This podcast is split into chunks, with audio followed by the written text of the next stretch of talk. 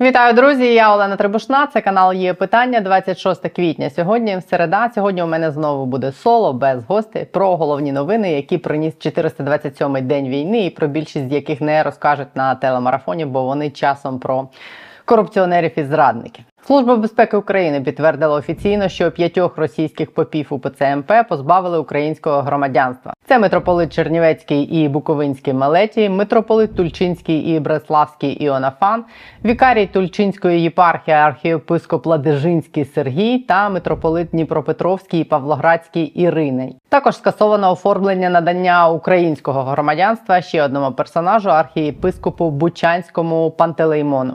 І мова саме про російських попів у ПЦМП, бо в усіх них знайшли російські паспорти. Про це повідомила СБУ у відповідь на запит народного депутата Ярослава Юрчишина. Чи позбавили громадянства предстоятеля УПЦ МП Онуфрія, про яке кілька тижнів тому повідомили українські змі? Інформацію Служба безпеки України поки що не надала. Позбавили російських попів українського громадянства 28 грудня указом самого президента. Тобто, ще в грудні президент позбавив громадянства України російських за паспортами попів саме тому, що СБУ підтвердила у них наявність російського громадянства. Це хороша частина історії. Погана частина історії в тому, що той самий президент досі не позбавив українського громадянства суддю Богдана Львова з Верховного суду, у якого російський паспорт знайшли ще восени. У вересні журналісти схем опублікували розслідування Український суддя з російським паспортом. В жовтні Служба безпеки України офіційно підтвердила Верховному суду, де працював цей Богдан Львов, що у нього є російський паспорт. Тоді ж в жовтні президент відповів на петицію з вимогою позбавити Львова громадянства. У квітні кілька днів тому розслідування схем потрапило до короткого списку престижної журналістської премії European Press Prize, але на відміну від російських попів, російського суддю громадянства України досі не позбавили. Чи то президентська комісія з питань громадянства неспроможна і імпотентна, чи хтось в керівництві офісу президента ніжно любить суддю Львова і покриває його російський паспорт. Чи ручний суддя для чогось потрібен самому президенту? Відповіді немає, тому оберіть будь-яку. Далі, вже третій день з понеділка на Прозоро публікують закупівельні ціни на харчі для військових, як це було передбачено законом, що ухвалили після яєчного скандалу в Міноборони. Там вже майже 800 тендерів викладено. Журналіст Юрій Ніколов, через якого все це відбулось, промоніторив частину з цих оприлюднених закупівель і написав сьогодні на його сайті наші гроші статтю під назвою Гурівці Буданова показали майстер-клас. Їхні ціни на харчі в рази нижчі від підрядів Міноборони Резнікова. Це не піар Буданова, піар Буданова і так на усіх екранах великих і малих. Це порівняння закупівельних цін ГУР і Міноборони. Приміром, військова частина А 1225 що є частиною забезпечення ГУР МО, оприлюднила звіти про закупівлі харчів, спорядження та автозапчастин на 16 мільйонів гривень. Наші гроші порівняли ціни харчів з тими, що містяться вже виправлених і знижених контрактах Міноборони, і виявили наступні разючі відмінності. Наприклад, гурівці купили мінтай по 69 гривень за кіло, тоді як у Міноборони він по 120 гривень. Рис у гурівців в закупці навіть дешевший від роздрібних цін магазинів 26 гривень за кіло, а у Міноборони від 59. Звичайна морква по 12 гривень в закупівлях гур і в контрактах Міноборони найдешевша морква по 28 гривень. Я теж трохи поскролила сьогодні по тих закупівлях, що вже оприлюднені на прозором. Ви теж можете це зробити. Знайшла, що військова частина Т-0330 закупила по 3 гривні, перепрошую, горизвісні яйця, які в контрактах Міноборони фігурували по 17. Потім Олексій Резніков намагався пояснити на яйцях, що яйця по 17, бо то за кілограм, потім що не за кілограм і не яйця. Словом, так і не ясно, встигли купити за рік вторгнення яйця по 17 чи не встигли, але ми це ще побачимо, бо старі контракти Міноборони має теж оприлюднити. Так от військова частина Т-0330 закупила зараз яйця по 3,30 за штуку плюс ПДВ, тобто менш ніж по 40 гривень за десяток. Чому це такі дешеві? Дешеві яйця. Ну або ось ця сама частина купила сало по 106 гривень плюс ПДВ. Хто купує сало? По чому зараз сало на базарі? Поки що так виглядає, що Міноборони або не може, або не хоче закуповувати дешевше. І в цьому контексті не дивує недавній пасаж видання Українська Правда, в якому вони описують зі слів своїх джерел, як проходить підготовка нових підрозділів до контрнаступу, хто і як займається комплектуванням цих нових бригад. Вони розповіли про непублічну зустріч, яка відбулася на банковій на початку квітня. На нараду до Єрмака запросили понад 10 осіб, кількох заступників глави офісу президента, керівників силових відомств, топ-менеджерів із державної банківської та енергетичної сфер і кількох міністрів і депутатів, які, як пише Українська Правда, проявили ефективність під час повномасштабної війни. На цій зустрічі Єрмак сказав присутнім, що для кожного з них є персональна задача від президента зайнятися питанням комплектації нових бригад для контрнаступу. Радниця Єрмака роздала кожному з присутніх по кілька аркушів паперу з інфографікою про потреби доручених їм бригад. Джерело української правди з офісу президента розповідає про це так, що ви не уявляєте, який це плюс і як це має прискорити оснащення бійців. І звучить це досить компліментарно на адресу офісу. І дай Бог, щоб ці ефективні депутати і міністри, і топ-менеджери забезпечили військових нових підрозділів. Але зворотній бік цієї історії якраз про те, що на другий рік вторгнення проблеми з комплектацією військових вирішуються в ручному режимі руками ситуативно і одноразово, а не системно силами того ж таки міноборони, функцію якого і є забезпечення військових усім необхідним. Це приклад того, що в державі не ефективні системи і інституції вибудовуються, а все вирішується методом порішать вручну руками ефективних депутатів, типу ефективного Трухіна.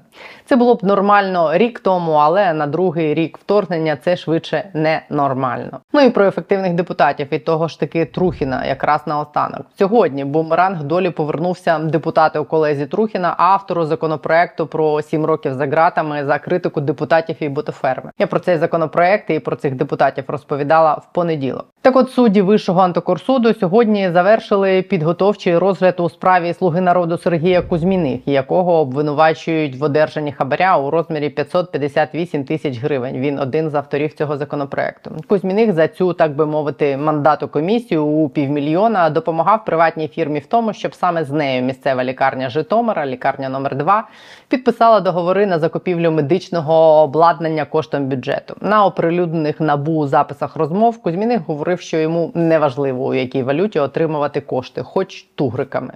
Хоч тугриками, мені все, одно. Это вам удобно, девушка. Хоч тугриками, мені все равно, як вам удобна дівчинка. Ви просили в коментарях під тим відео про депутатів, які хочуть ухвалити закон про критику, нагадувати виборцям, що це за депутати і звідки вони взялися. Нагадую, Сергій Кузьміних мажоритарник, якого обрали виборці на 67-му окрузі у Чуддівському районі Житомирської області, бо балотувався він від партії Слуга народу. Слуга народу переміг, попав в комітет здоров'я нації і почав служити народу і здоров'ю нації, заробляючи на державних закупівлях. Так звучить станом на зараз звинувачення, яке йому закидають набу і САП. Поки не ухвалили закон про 7 років за критику депутата Кузьміних, ви можете встигнути написати депутату Кузьміних щось в коментарях. Судове засідання з розгляду справи Кузьміних по суті заплановане на 5 травня. Поки суд не визнає Кузьміних винним, він звичайно невинний, як Трухін. Олександра Трухіна після скандального п'яного ДТП на Бориспільській трасі фракція і партія нагадаю півроку захищали, кажучи, що раз Трухін стверджує, що він невинний, значить він невинний. А потім з'явилось відео з нагрудних камер поліцейських. А потім Трухін склав мандат. До речі, якраз за пару днів до вторгнення фракція обіцяла обох їх виключити і Трухіна, і Кузьміних, але вторгнення обох їх врятувало. Ні Трухіна, ні Кузьміних ніхто не виключив з фракції. Кузьміних продовжує писати від фракції як бачите, закони про заборону критики. Очевидно, виключать його тепер, як і Трухіна разом з мандатом після вироку суду за хабар. Валюта у них зауважу у кожного своя. В одних тугріки, в інших канхвети. Завтра, до речі, збираюсь записувати інтерв'ю з одним з керівників антикорупційних органів Олександром Новіковим, головою Нацагентства з питань запобігання корупції. Якщо ніякий метеорит не впаде на Київ вночі, якщо маєте запитання, пишіть в коментарях. Постараюсь врахувати. Ну і за перебріковими новинами закінчу сьогодні. У мережу злили нову порцію стінані російських мільярдерів, які жаліються на те, що Росія в руках муділ, перепрошую, що все летить в тартарари, і закінчиться це все різаниною на вулицях Москви. Швидше вже ця розмова мільярдера Романа Троценка з бізнесменом Миколою Матушевським. Троценко це колишній президент об'єднаної суднобудівельної корпорації і в минулому помічник президента Роснефті Ігоря Сєчина. один із відносно близьких до Путіна бізнесменів. Потому что, к сожалению, Россию, которую мы так искренне любим, она оказалась в лапах каких-то мудил, Ну, И- да, да, да. которые, которые блядь, блядь, там, ну, исповедуют какие-то странные блядь, к- композиции 19 века. блядь. Это, это ничем хорошим не может закончиться, это закончится блядь, адом. блядь. Люди будут убивать друг друга на улицах, Резать там і так далі. На вулицях Москви їх є вулиця на вулицях Москви. Запис цей було зроблено в січні. Далі в цій розмові бізнесмени говорять про те, що залишився лише рік, щоб виїхати з Росії, отримати інше громадянство, вивезти гроші і родини, бо далі Росії кінець Що не може існувати країна, коли єдина ідеологія людей при владі в ній це заробляння бабок і утримання влади однією групою людей, що в якийсь момент вони здохнуть і не залишать за собою нічого, крім випаленої пустелі. І коли це дійде до всіх інших, то буде пізно. Почему? Да очень просто, потому что в России все рушится. блядь. Это у тебя есть, тебе дан, дан судьбой год блядь, для того, чтобы блядь, всех близких тебе вытащить, деньги вытащить, все вытащить, все, что тебе надо. Мільярдер Мільярдер Троценко входить до числа найбагатших російських бізнесменів. У цьому році Форбс оцінив його статки майже в 4 мільярди доларів. До вторгнення Троценко регулярно брав участь у зустрічах Путіна з великим бізнесом. Але 24 лютого, коли через кілька годин після нападу на Україну Путін зібрав бізнесменів в Кремлі, Троценко серед них не виявилось. Це вже друга така історія за останній час. Минулого місяця були опубліковані аудіозаписи розмови музичного продюсера Іосифа Пригожина з мільярдером Фархадом Ахмедовим. Вони теж поносили Путіна, так званої СВО, і те, що відбувається на Росії.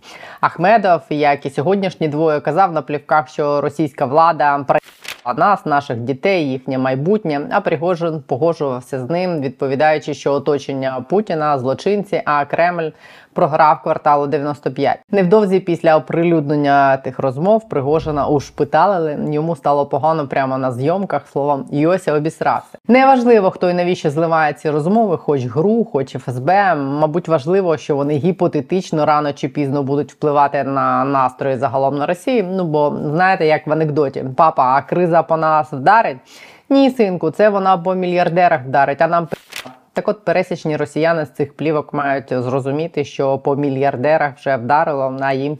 Нам їхні настрої навряд чи допоможуть, але сама думка про те, що вони будуть думати, що їм не може не тішити. Ну і про Пригожинське програв кварталу 95. У Вашингтоні сьогодні представили двопартійний проект резолюції Нижньої палати представників США щодо позиції по умовах перемоги України. Проект резолюції зачитали на капітолійському пагорбі. В ньому зазначається, що Палата представників Сполучених Штатів Америки підтверджує, що політика США полягає в тому, щоб Україна перемогла і відновила свої кордони 91-го року. Що мир після перемоги України має бути забезпечений шляхом інтеграції України до НАТО, і це відповідає довгостроковій політиці Сполучених Штатів. Констатували, що США повинні працювати зі своїми союзниками та партнерами, щоб гарантувати виплату Росією репарації Україні.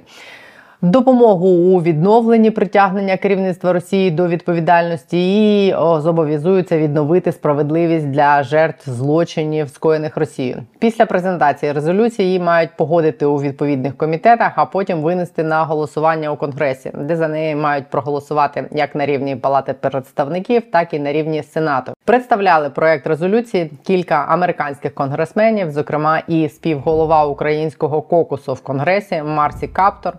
А з українського боку її представляв третій президент України Віктор Ющенко. Він написав у Фейсбук після цього: Дорогі друзі, цей проект вперше чітко вказує, що саме має вважатись завершенням війни та перемогою України. Слава ЗСУ, слава Україні! Путін що з обличчям. Так написано з цього приводу у Фейсбук третього президента Ющенка. Не знаю, чи були про це в курсі шостий президент і п'ятий, і як це все пережив Єрмак. Ну а чинний шостий президент сьогодні поговорив нарешті телефоном із лідером Китаю Сі Цзіньпіном. Відбулося це на тлі того, як Китай вже майже тиждень виправдовується за слова свого посла у Франції Лу Шає, який засумнівався в суверенітеті колишніх радянських республік. 21 квітня у китайського посла у Франції Лу Шає в ефірі одного з телеканалів запитали про його позицію щодо окупованого Криму. Той у відповідь заявив, що його позиція залежить від того, як дивитися на питання, і півострів спочатку, мовляв, був російським. Журналіст нагадав на це китайському послу, що за міжнародним правом Крим є частиною України. На що посол відповів, що за міжнародним правом навіть країни колишнього СРСР не мають чинного статусу в міжнародному праві, тому що немає міжнародної угоди, яка б затверджувала їхній статус як незалежних країн. На заході в Україні, в інших пострадянських країнах, країнах Балтики, ці слова китайського посла спричинили жорстку реакцію. Депутати Європарламенту закликали оголосити Лушає персоною нон-грата. Український посол у Франції Вадим Омельченко написав у Твіттер, що у представника Китаю або проблеми з географією, або його слова суперечать офіційній позиції Китаю.